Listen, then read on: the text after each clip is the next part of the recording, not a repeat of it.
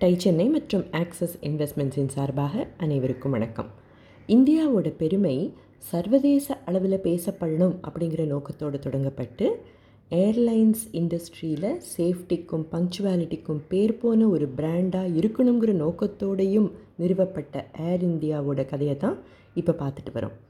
International ஃப்ளைட்ஸில் தானும் travel செஞ்சு ஒவ்வொரு முறையும் ப்ளூ நோட்ஸ் அப்படின்னு ஒன்று மேனேஜ்மெண்ட்டுக்கு ஜம்ஷெட்ஜி டாட்டா அனுப்புவார் அப்படின்னு போன பகுதியில் பார்த்தோம்.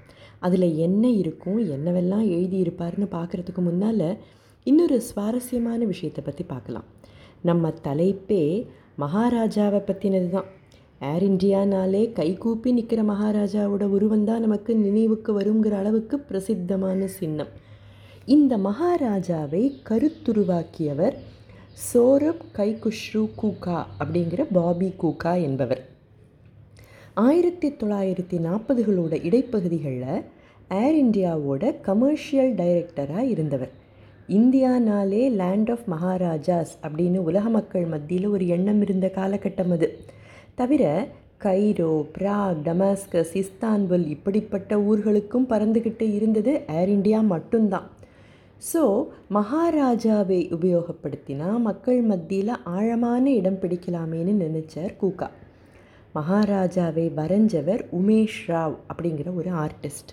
அந்த சமயத்தில் அன்னைக்கு இந்தியாவாக இருந்த இன்றைய பாகிஸ்தானை சேர்ந்த ஒரு மகாராஜாவான சையத் வாஜித் அலி. இவர் கூக்காவுக்கு நெருங்கிய நண்பர். அவரோட மீசையை பார்த்து இன்ஸ்பயர் ஆகி தான் ஏர் இண்டியாவோட மகாராஜாவோட மீசையும் உருவாக்கப்பட்டது அப்படிங்கிறது நம்மள பலருக்கு தெரியாத விஷயம். ஆயிரத்தி தொள்ளாயிரத்தி நாற்பத்தி ஆறில் முதன் முதலாக அறிமுகப்படுத்தப்பட்ட இந்த மகாராஜா உலக அளவில் உலாவரத் தொடங்கினர். இப்போ காலத்துக்கு ஏற்ற மாதிரி இடத்துக்கு ஏற்ற மாதிரி உடை அணிந்து தொடர்ந்து வலம் வந்துக்கிட்டு தான் இருக்கார். இன்றைக்கி பலவிதமான அட்வர்டைஸ்மெண்ட்ஸை பார்த்துக்கிட்டு தான் வரும். ஆனால் எழுபத்தி ஐந்து வருடங்களுக்கு முன்னால் மகாராஜாவோட இமேஜை மக்கள் மனசில் பதிய வைக்க கூக்கா எப்படியெல்லாம் புதுமைகளை புகுத்தினாருங்கிறது நாம் எல்லாருமே கற்றுக்க வேண்டிய பாடம். இன்னொரு பெரிய பாடம் என்ன தெரியுமா? முடிவில்லாத க்ரியேட்டிவிட்டி இருந்த கூக்காக்கு ஜம்ஷெட்ஜி டாட்டா கொடுத்த ஃப்ரீடம் அந்த எம்பவர்மெண்ட்டு தான் அவருடைய பெஸ்ட்டை வெளியில் கொண்டு வரதில் பெரும் பங்கு வகிச்சதுன்னு கூட சொல்லலாம். கூகாவோட அட்வர்டைஸ்மெண்ட்ஸ் க்ரியேட்டிவிட்டி பலரோட ஈகோவை கூட பாதிச்சிருக்கு. அதோட எதிர்மறையான விளைவுகளை தான் ஃபேஸ் செஞ்சார் டாட்டா. குற்றம் குறைகளை அவர் காது கொடுத்து கேட்டுக்கிட்டார். ஏன்? கூக்காவோட அந்த க்ரியேட்டிவிட்டி லட்சக்கணக்கான மக்களை அதாவது ஏர் இண்டியாவோட கஸ்டமர்ஸை சிரிக்க வச்சுது சந்தோஷப்பட வச்சுது. கஸ்டமர்ஸ் தான் ப்ரையாரிட்டி அவங்களுடைய தேவைகளை புரிஞ்சு தான் நாம் நடந்துக்கணும் அப்படின்னு இன்றைக்கும் நாம் பேசிக்கிட்டு தான் இருக்கோம்.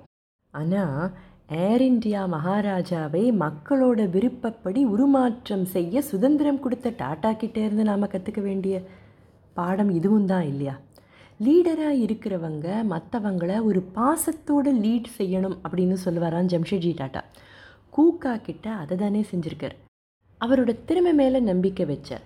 மக்கள் மனசில் இடம் பிடிக்கிற ஒரு மகாராஜாவை உருவாக்கிய அவருக்கு எதிராக யாராவது ஏதாவது சொன்னால் அதுக்கு தான் பொறுப்பெடுத்துக்கிட்டு கூக்கா தன்னோட ப்ரொடக்டிவிட்டியோட உச்சத்தில் செயல்பட இடம் கொடுத்தார். இதோட விளைவு கூக்கா முன்னின்று பொறுப்பெடுத்து நடத்திய ஒரு மிகப்பெரிய வெற்றிகரமான மார்க்கெட்டிங் அண்ட் பப்ளிசிட்டி எஃபர்ட்ஸ் இன்றைக்கி கதை சொல்ல தொடங்கினப்போ டாட்டாவோட ப்ளூ நோட்ஸை பற்றி சொல்லணும்னு தான் தொடங்கினேன். ஆனால் மகாராஜா கதையே ஒரு மகா கதையாக போனதால் இதை பற்றி அடுத்த பகுதியில் பார்க்கலாம். சரியா? டாட்டா ஸ்டோரிஸ். படித்து பாடம் கற்றுக்க ஏகப்பட்ட விஷயங்கள் இருக்குது அடுத்த பகுதியில் சந்திக்கும் வரை டை சென்னை மற்றும் ஆக்சஸ் இன்வெஸ்ட்மெண்ட்ஸின் சார்பாக அனைவருக்கும் வணக்கம்.